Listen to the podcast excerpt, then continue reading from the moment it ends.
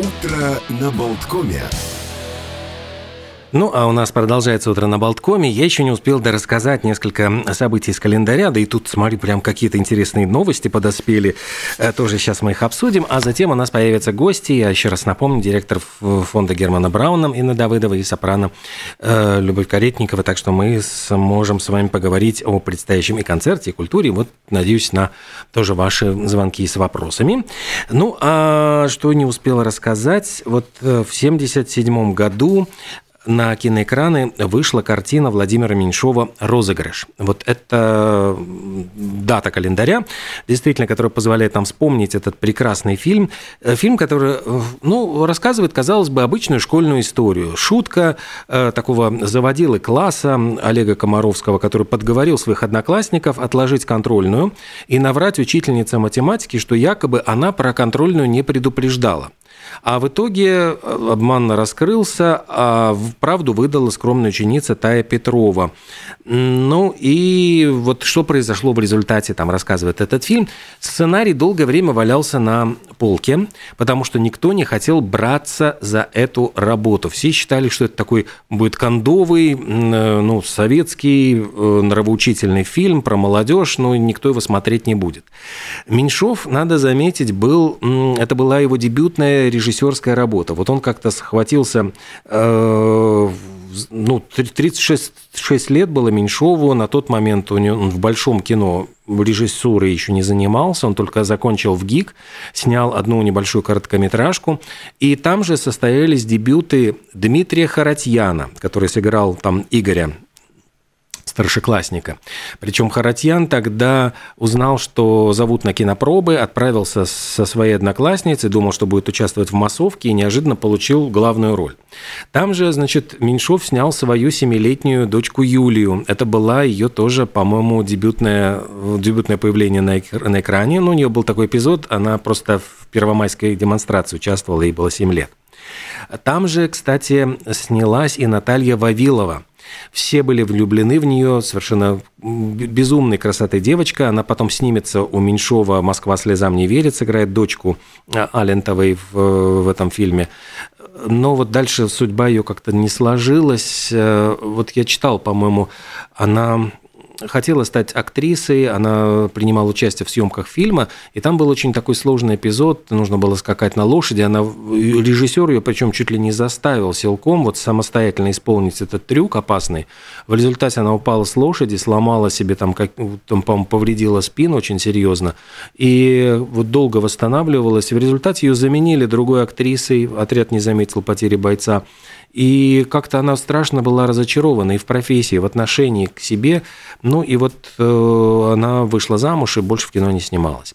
Так вот, ну, возвращаясь к фильму «Розыгрыш», там, говорят, Харатьян был влюблен в эту Наталью Вавилову.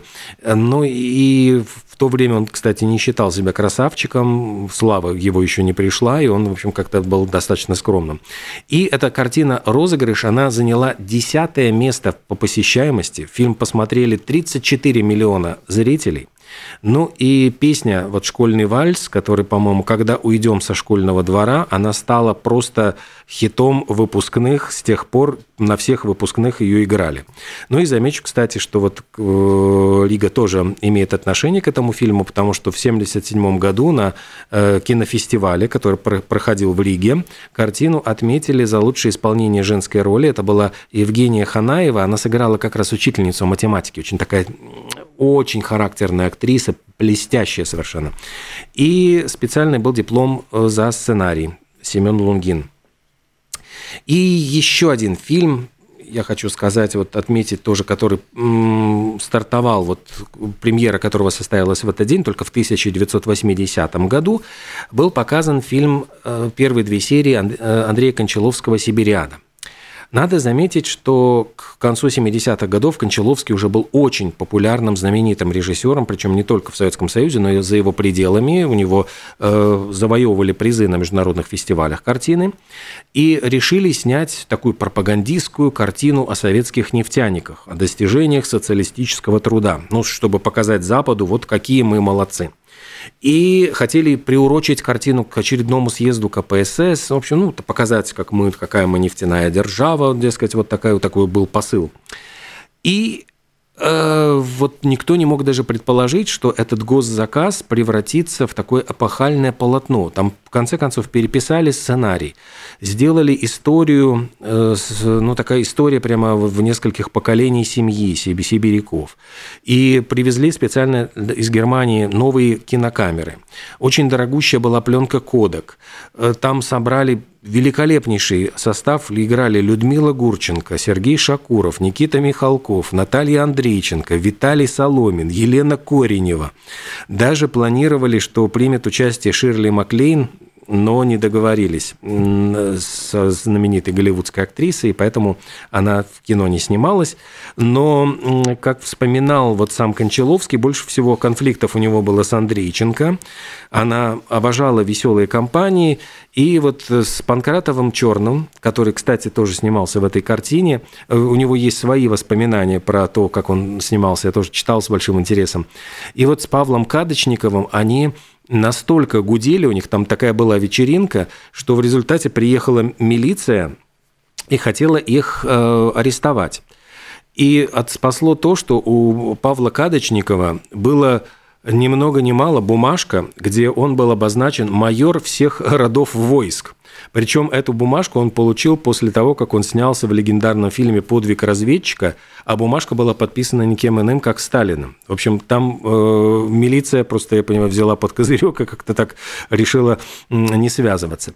Э, с э, Людмилой Гурченко вот была тоже такая история драматическая, потому что она снималась Э, после того, как она сломала ногу в фильме «Мама», еще у нее не зажила нога, и она ходила все время с огромным гипсовым сапогом, который приходилось каким-то образом скрывать от камеры, не говоря уже о том, что нужно было э, снимать интимную сцену с Никитой Михалковым, а там в результате говорят, что, в общем, э, снимали какими-то хитростями, чтобы этот гипс не попал в кадр. Вот, потом, что еще было забавного, отправили в 1979 году Сибириаду на Канский кинофестиваль, причем смонтировали сокращенную версию, потому что фильм-то был, по-моему, шестисерийный, и только вот сокращенная версия шла три с половиной часа.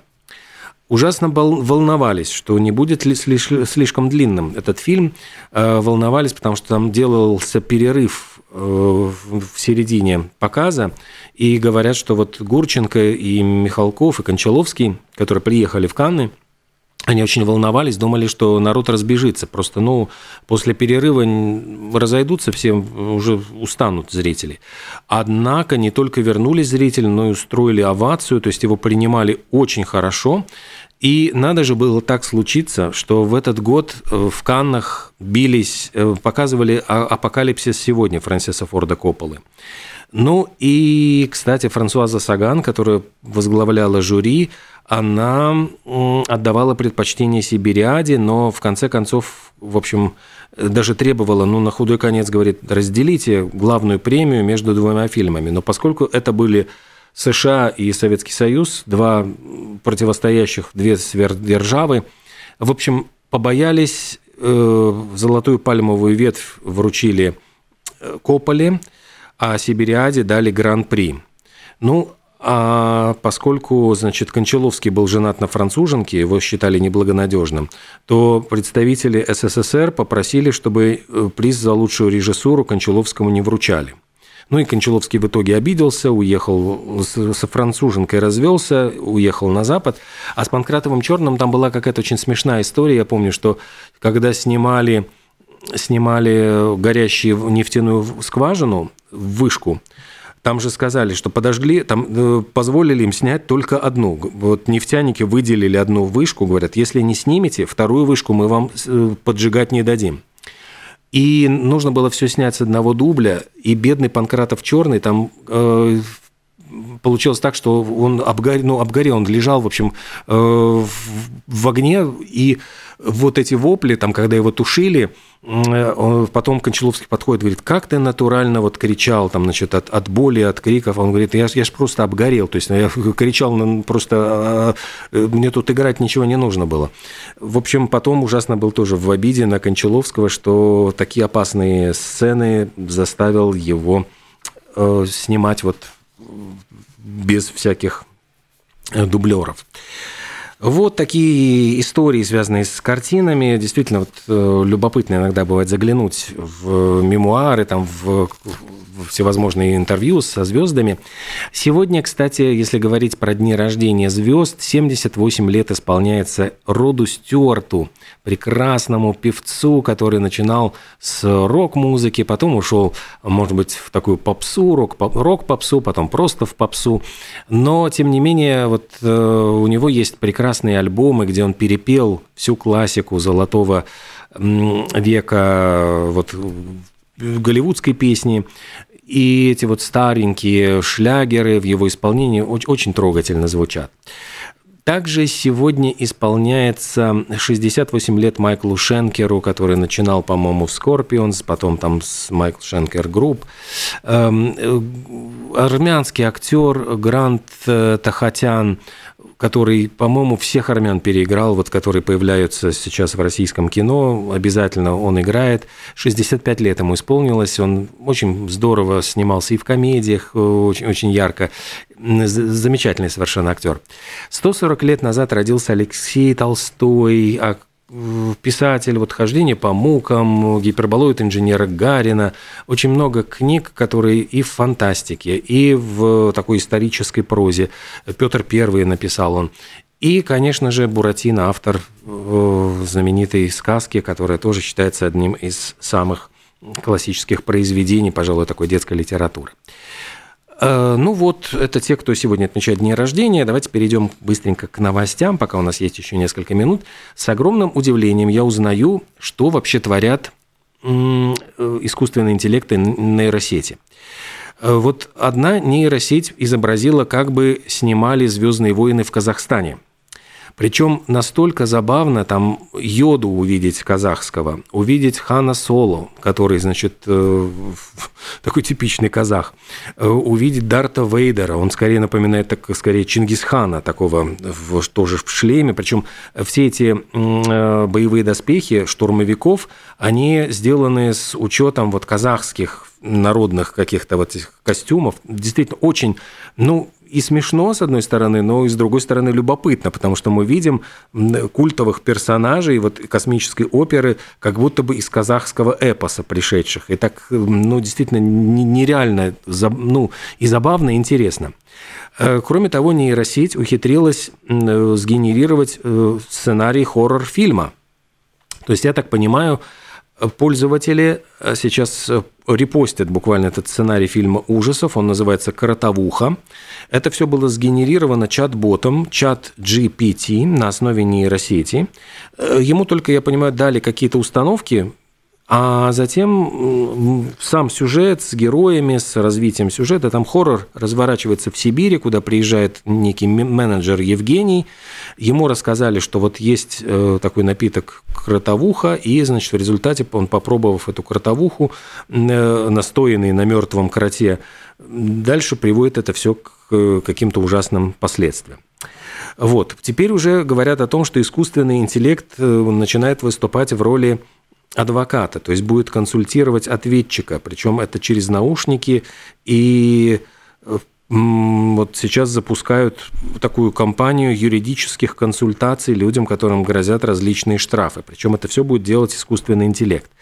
Куда мы идем, куда мы катимся, просто кажется иногда вот ну, как-то это ж фантастические фильмы. Вот когда я был маленьким, э, читал вот книжки, думал, господи, ну вот чего только не придумают. Сейчас это все становится реальностью. Ну и теперь вот BMW, говорят, даже тоже э, собирается запустить очень интересную такую программу электрокар, ну, спортивный седан. Он будет покрыт футуристическими панелями, которые смогут, внимание, менять цвет по требованию. То есть свидетель, на каком э, какой был цвет автомобиля, на котором уехал подозреваемый? Ну, сначала был синий, потом сменился на коричневый, а потом стал желтым. Но вот э, реально, первый автомобиль, который умеет менять цвет, это, значит, цифровой эмоциональный опыт, называется это iVision D, по-моему, новый концепт-кар. Его обещают показать на выставке в Лас-Вегасе в нынешнем году. И переключается он между 32 цветами кузова. Причем там, если это 240 сегментов панели, и каждая панель может менять какие-то оттенки, в результате вот цвет, цвет электрокара меняется. С ума можно сойти, тут, в общем, какие-то вот новые совершенно вещи, которые кажутся, ну, технологии, которые кажутся, казались вот какими-то совершенно недостижимыми технологиями будущего, сейчас они пришли в нашу реальность, в нашу повседневную жизнь. Э, про культуру несколько культурных новостей. Э, Николь Кидман сыграет главную роль в сериале, новом сериале «Львица». Причем э, создателем выступает Тейлор Шеридан, который ответственен за очень популярные сериалы «Йеллоустон» и «Ветреная река». И сюжет «Львицы» расскажет о реально существующем, вообще существующем подразделении ЦРУ, которое нацелено на борьбу с террористами. И вот Кидман э, воплотит э, образ одной из главных инспекторов ЦРУ, которая, э, собственно, ну, пытается добиться успеха в чисто такой мужской среде обитания. Причем э, в этом сюжете будет еще также сниматься Зои Салдана, актриса, которая вот сейчас звезда «Аватара», но пока неизвестно, когда появится этот сериал, то есть это пока еще дело, ну, не то чтобы далекого, но, во всяком случае, будущего. Э, бывший рестлер, который сейчас очень активно снимается в кино, Дэйв Батиста, он заявил о том, что очень радуется тому, что закончились съемки финальной франшизы «Стражи Галактики». Он говорит, что очень люблю своего персонажа, но роль давалась тяжело, потому что там он же играет такого очень странного персонажа, там приходилось гримироваться очень долго.